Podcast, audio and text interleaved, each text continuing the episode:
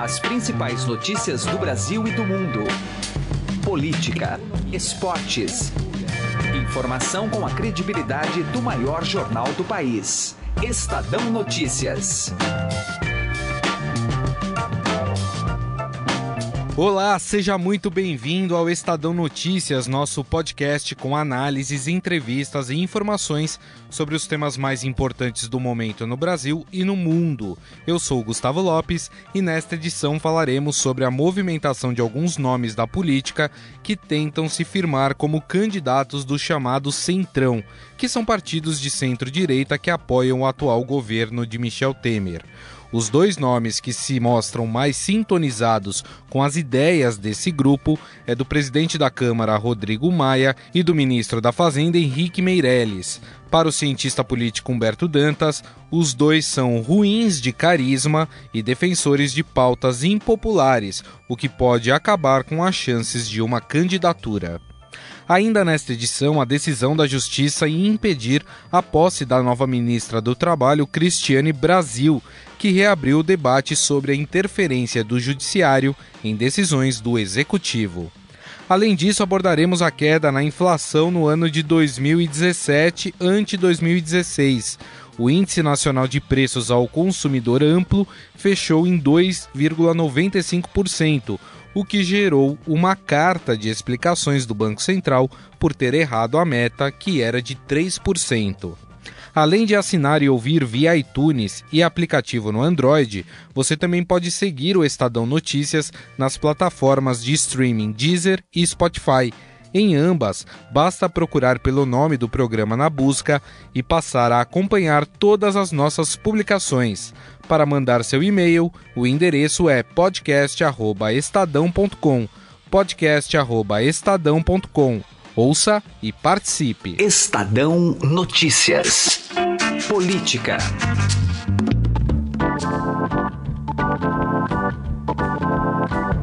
Ouça o bate-papo da jornalista Carolina Ercolim com o cientista político Humberto Dantas sobre os nomes que tentam conquistar o Centrão para disputar as eleições deste ano. Bom, vamos falar sobre o cenário político-econômico né, para as eleições agora de 2018, porque temos um posicionamento muito mais contundente agora de Rodrigo Maia, que é presidente da Câmara dos Deputados, que está montando uma equipe e até tenta alianças de olho já no Planalto, inclusive uma reportagem é, assinada pela Eliane Cantanhede e o Igor Gadelha, que você inclusive pode é, acessar no site do Estadão, faz um, uma descrição um pouquinho mais é, de bastidor sobre essa movimentação de Maia. E na outra ponta a gente tem também Henrique Meirelles, ministro da Fazenda, que também está se posicionando aí, especialmente visitando algumas igrejas, né, falando que está operando milagres aí na economia, também se colocando como um presidenciável. Assunto para Humberto Dantas, que é doutor em ciência política, pesquisador da Fundação Getúlio Vargas, que já está aqui conosco. Tudo bem, professor? Tudo jóia, tudo em paz. É importante falar sobre esse assunto. E afinal, a candidatura ou possível, né, candidatura de, de Rodrigo Maia é viável ou negociável? Como é que o senhor analisa essa movimentação do Centrão? Pois é, essa, essa é a grande questão, né? essa é a grande incógnita. Existe um bloco de, de centro-direita hoje que governa o Brasil, né? governa desde a ascensão, a chegada de Michel Temer ao poder, eh, graças ao impeachment da ex-presidente Dilma, né? e esse grupo, em tese, é, faz ou promove ou compõe um governo extremamente impopular aos olhos da sociedade, mas com recursos políticos significativos no campo do dinheiro que é destinado às eleições. Se a gente somar esse bloco todo, a gente vai ter aí uma concentração expressiva dos recursos públicos destinados às campanhas eleitorais, que envolvem também, obviamente, o tempo ou os tempos de televisão, rádio e acesso às mídias é, oficiais no que diz respeito à forma como as campanhas são feitas. Muitos analistas entendem que, a despeito dessa impopularidade desse, desse governo que aí está, existiria uma chance expressiva deste grupo continuar no poder se este grupo conseguisse convergir para uma candidatura única. A grande questão é que, primeiro ponto, o atual presidente da República, que em termos legais poderia concorrer à reeleição, muito provavelmente não chegará ao meio do ano em condições de fazê-lo de forma competitiva. Né? Michel Temer acumula né, tudo que há de ruim aos olhos da sociedade, Michel Temer tem em termos de impopularidade, pesquisas e coisas do tipo, por mais que algumas pessoas insistam na ideia de que ele poderia até mesmo ser candidato. Eu acho muito pouco provável.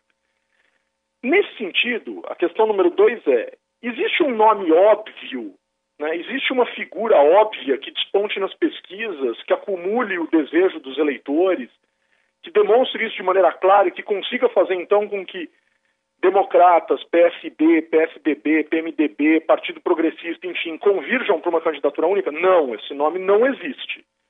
Né, quem lidera as pesquisas é Luiz Inácio Lula da Silva, que é, em tese, a antítese desse grupo, que é o maior adversário desse grupo, e um ponto fora da curva, que muito provavelmente, que os analistas em geral entendem que vai desoxigenar, que é Jair Bolsonaro. Né? Aí existe Marina Silva, que tem uma fragilidade partidária em termos de recursos, né? é um partido pequeno, né? e só a partir daí aparecem alguns nomes ligados a esse grupo. Então a grande questão é: não existe nenhum tipo de convergência, apesar de as pesquisas e os analistas que fazem pesquisas para este grupo dizerem que há necessidade de convergência. E essa é a pergunta central. Vai convergir ou não vai? E se convergir, vai convergir em nome de quem? Né? Então, esse é o ponto principal. E os partidos, a partir disso, passam a se comportar de tal forma né, que tentam valorizar os seus passes e os seus agentes. O DEM nessa história toda, nesses grandes partidos, Partido Progressista, DEM, PSD, PSDB e PMDB, o DEM é o partido que tem menos recursos, é o partido mais frágil. É o partido que tem menos dinheiro e menos tempo de TV nesse grupo, nesse grupo forte, nesse grupo grande. E o DEM está se, se, percebendo, como fez durante muitas campanhas, durante até o próprio governo Fernando Henrique, quando ainda era PFL, era um gigante. Né? É, como fez o vice, Marco Maciel foi vice de Fernando Henrique duas vezes, depois José Serra não contou com o apoio do PFL em 2002, mas Geraldo Alckmin contou em 2006. Né? É, então, o PSDB, que sempre teve, ou que normalmente teve, a preocupação de chamar o PFL para ocupar o cargo de vice nessa, nesse tipo de chapa, né, o PFL, nesse momento, o DEM, que ensaia mudar de nome de novo, se vê enfraquecido e diz: puxa, precisamos lançar um nome para vender caro né, esse, essa negociação na hora de montagem das chapas, que passa pelas eleições dos estados e uma série de outras eleições, e distribuição de recursos futuros para um grupo que tem quase certeza que vai ganhar a eleição, mas eu não vejo isso de forma tão simples. O mesmo poderia acontecer com o PSD, mas se a gente somar Henrique Meirelles e Rodrigo Maia, em termos de pesquisa, são quase duas nulidades, né? as pesquisas que os têm, os têm na casa de 1%, né? e são muito ruins do ponto de vista do carisma e com pautas difíceis que têm sido defendidas em nome de um reequilíbrio econômico do país. Então é um jogo de fechamento difícil. Quando o senhor mencionou das alianças do PSDB, é, para o Geraldo Alckmin, né, que está se posicionando aí como presidenciável, está viajando bastante, essa movimentação do DEM, ela dá para encarar como positiva, já que, de uma certa forma, também coloca um pouco de escanteio o ministro Henrique Meirelles, que poderia ser uma pedra no sapato para os tucanos? É, essa é uma outra questão importante de ser destacada. Quer dizer, Rodrigo Maia estaria jogando para valorizar o seu partido, estaria jogando porque de fato acredita que pode ser presidente da República ou estaria jogando em nome de uma já feita articulação com o PSDB, por exemplo. Então são aspectos que precisam ser notados com muita atenção, porque algumas pessoas mais afoitas poderiam olhar e falar assim, não, mas ele já está se movimentando, está montando equipe, etc. Mas isso é absolutamente comum, mesmo entre aqueles que desistem mesmo entre aqueles que findam não disputando, seja porque, apesar de ter a vontade efetiva, se percebe inviável, né, e os partidos têm todo o direito de fazerem isso, quer dizer, eles podem tentar colocar, lançar candidatos, etc., né, seja efetivamente para mostrar uh, que é um, uma grande cortina de fumaça, que é, um grande, que é uma grande tentativa de dizer que efetivamente algo vai acontecer sem que isso efetivamente aconteça. Então, esse ponto é um ponto muito relevante de ser notado. Né? Quer dizer, a gente tem que, que, que esperar, obviamente, o tempo. Existem alguns prazos na política brasileira que vão sinalizar com muita clareza o que efetivamente vai acontecer uh, em termos eleitorais no país. Né? Um desses prazos, que não tem a ver com o calendário eleitoral, mas que é importante, está relacionado ao dia 24 de janeiro, do julgamento uh, do ex-presidente Lula, obviamente vai mexer nesse tabuleiro, seja ele beneficiado pela decisão, seja ele é, prejudicado pela decisão em termos políticos, né? E a outra questão, e essa é absolutamente fundamental, diz respeito ao prazo de desincompatibilização de pessoas que estão no Poder Executivo uh, para disputa de eleições. Então, se Henrique Meirelles não deixar de ser ministro, é fato que ele não será candidato à presidência da República. Né? E esse é um ponto importante. Agora, o mesmo não se repete no Poder Legislativo. Rodrigo Maia não precisa sair de onde, da onde está para ser candidato. Isso é uma coisa muito importante de ser notada e essa é uma expectativa muito grande que se criará. E aí, obviamente, ele vai poder usar o tempo a seu favor. Mas eu acho ainda hoje pouco provável que Rodrigo Maia seja candidato à presidência da República. Apesar de ter que registrar a candidatura também até fim de março, abril, né? Ele tem esses prazos uh, do calendário eleitoral na verdade, eles são definidos nas convenções. Eles podem, eles podem registrar as pré-candidaturas, mas essas pré-candidaturas não necessariamente precisam ser levadas adiante. Hum. As convenções partidárias, que acontecem e aí de forma mais clara definem e determinam quem são efetivamente os candidatos e quais são as alianças oficiais que disputarão as eleições, essa as reformas políticas mais recentes empurrou muito para frente a reforma política de 2015 e a gente tem essas definições de maneira mais clara em agosto. Quer dizer, se antigamente a gente tinha 90 dias de campanha, agora, faltando 90 dias para a eleição acontecer, a gente sequer tem clareza em relação aos candidatos. Eu acho que o Brasil saiu perdendo muito com essa reforma política de 2015. A gente viu a eleição de 2016 acontecer quase em ritmo de segredo, também por conta, obviamente, é, do, do, do, desfecho do processo de impeachment da presidente Dilma, que chamava muito mais atenção naquela ocasião do que as eleições municipais.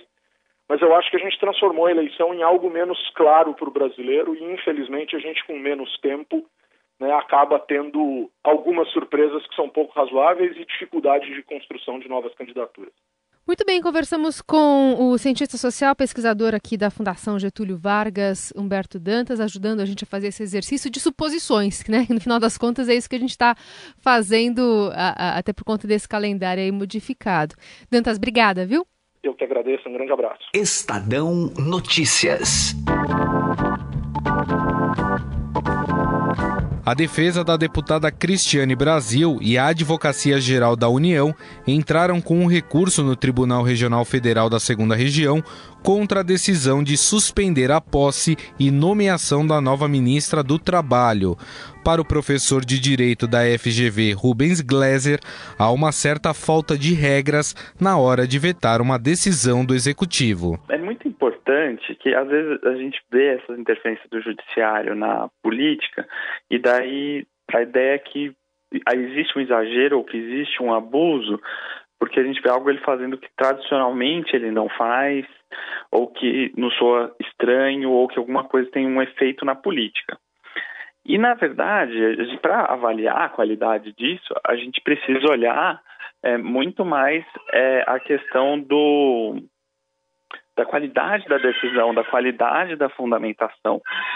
Então, o problema é que hoje a interferência que o judiciário faz na política em atos, inclusive como esse, é um pouco vaga. Então, para mim, o problema não é que é, existe uma, uma, questão, uma exigência de moralidade pública que está prevista em lei e que o juiz quer aplicar num caso concreto, mas que isso é feito de uma maneira muito genérica. E o que daí o que dá a entender é que o judiciário muitas vezes acaba agindo com uma certa justicite. Ele vê algo que ele acha moralmente ou politicamente correto e interfere, sem necessariamente fazer isso por regras e padrões. E daí um certo voluntarismo, e daí uma certa falta de regras. Segundo Rubens Gleiser, o grande problema é a incoerência em relação às decisões que já ocorreram em relação ao veto à posse de outros ministros. A coerência é uma das maiores exigências que se fazem aos juízes e ao judiciário, né? porque a coerência é uma questão de justiça, porque é tratar casos iguais uh, ou casos semelhantes da mesma maneira. E o grande problema que nós temos, eu acho que a questão é exatamente essa, é a incoerência. Então, uh, quando o Lula iria se tornar ministro, se faz uh, uma interferência que isso pode, etc, etc. Daí, no caso Moreira Franco, que uh, é adotado outros parâmetros, não, tem que ter uma separação de poderes, Jucá idem. Daí, ah, não, Cristiane Brasil, a primeira instância não se comunica com as instâncias superiores, os ministros dentro das instâncias superiores têm decisões diferentes, com parâmetros diferentes. Então, o que fica nisso, a desconfiança da população no judiciário vem aumentando justamente por conta disso, por essa inconsistência. E daí fica tudo com a impressão de vale tudo. E o judiciário, que era o espaço para privilegiar a manutenção das regras do jogo, está ignorando elas, de alguma maneira, com essa incoerência. Estadão Notícias.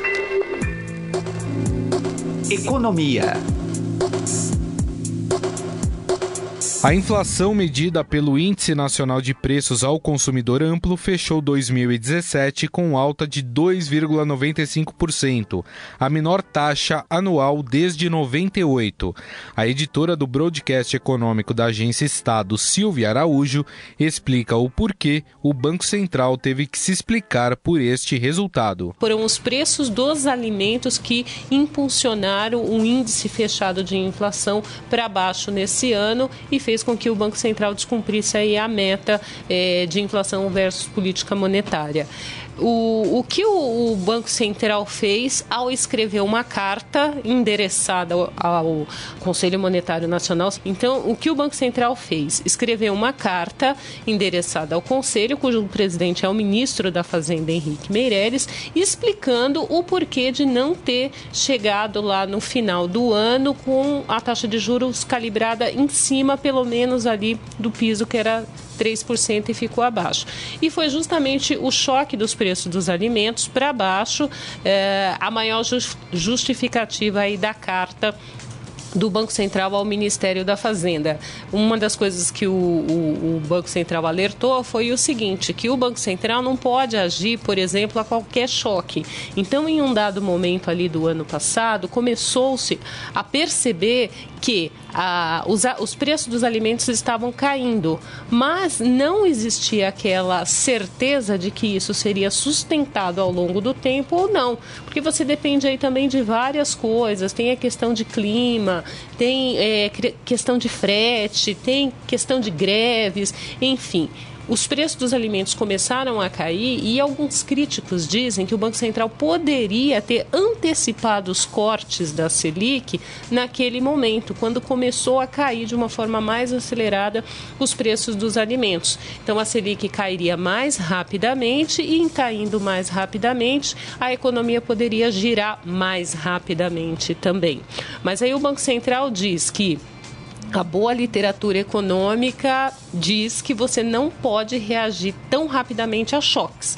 Você teve um choque ali na economia de preço, você tem que esperar esse, esse choque é, de fato se estabilizar para você vai saber se ele realmente está instalado ali na economia ou se foi apenas um pico, porque o que poderia ter acontecido se esses preços dos alimentos não continuassem caindo ao longo do ano e o Banco Central tivesse reagido ao primeiro choque, poderia estar tá fazendo uma correção agora ao contrário, poderia estar subindo a taxa de juros para corrigir um ato falho é, lá atrás. Então ele preferiu ver essa disseminação da queda dos preços dos alimentos na inflação como um todo e aí sim começou a calibrar a taxa de juros, a acelerar um pouco mais os cortes dos juros, tanto que chegamos no final do ano com uma taxa de 7%, que é a menor taxa Selic registrada.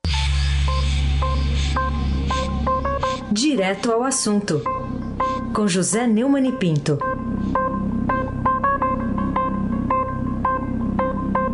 O presidente do Banco Central, Ilan Goldfarb, teve que explicar por que, é que a inflação de 2017 foi abaixo do piso determinado na meta do Banco Central, que era de 3%. Na verdade, foi de 2,95%, quer dizer, 0,05% é, ou melhor, ponto percentual abaixo do esperado. Eu, como sou completamente leigo em economia, não entendo bem porque tem que dar explicação para isso, porque para mim foi inflação baixa, é bom sinal, é, deve ser comemorado. A Miriam Leitão acha até que acabou a recessão e publicou isso. Eu tenho um amigo que é meu guru nessa área, que é o Zeca Cunha, um empresário.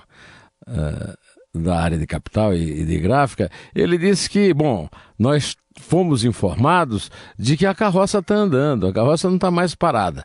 Eu retruquei que nós temos ainda 12,6 milhões de desempregados. Ele disse: é, mas os desempregados estão numa carroça que anda.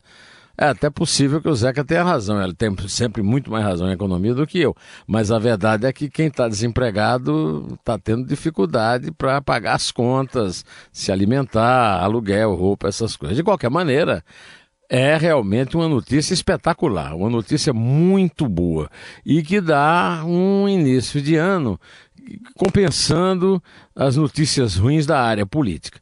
A política econômica, a equipe econômica do Temer, ela tem propiciado boas notícias, mesmo estando o Meirelles, que é o chefe dela, aí começando a se empenhar por uma candidatura dele à presidência da República, o que não é bom para o andamento das contas, nem para a luta pela reforma da Previdência, que é fundamental. De qualquer maneira, eu não sou aqui o rei do agouro. Se a notícia é boa, tem que comemorar. Não resolve tudo, mas tem que comemorar e continuar lutando para que ela tenha frutos, como por exemplo a esperada baixa dos juros. José Neumann e Pinto, direto ao assunto. O Estadão Notícias desta quinta-feira vai ficando por aqui. Contou com a apresentação minha, Gustavo Lopes, participação de Carolina Ercolim e montagem de Nelson Volter. O diretor de jornalismo do Grupo Estado é João Fábio Caminoto. De segunda a sexta-feira, uma nova edição deste podcast é publicada. Saiba mais no blog Estadão Podcasts. E agora estamos também na Deezer. Procure este e outros podcasts do Estadão por lá e mande seu comentário e sugestão para o e-mail podcast@estadão.com. podcast@estadão.com. Um abraço, uma boa quinta-feira e até mais. Estadão Notícias.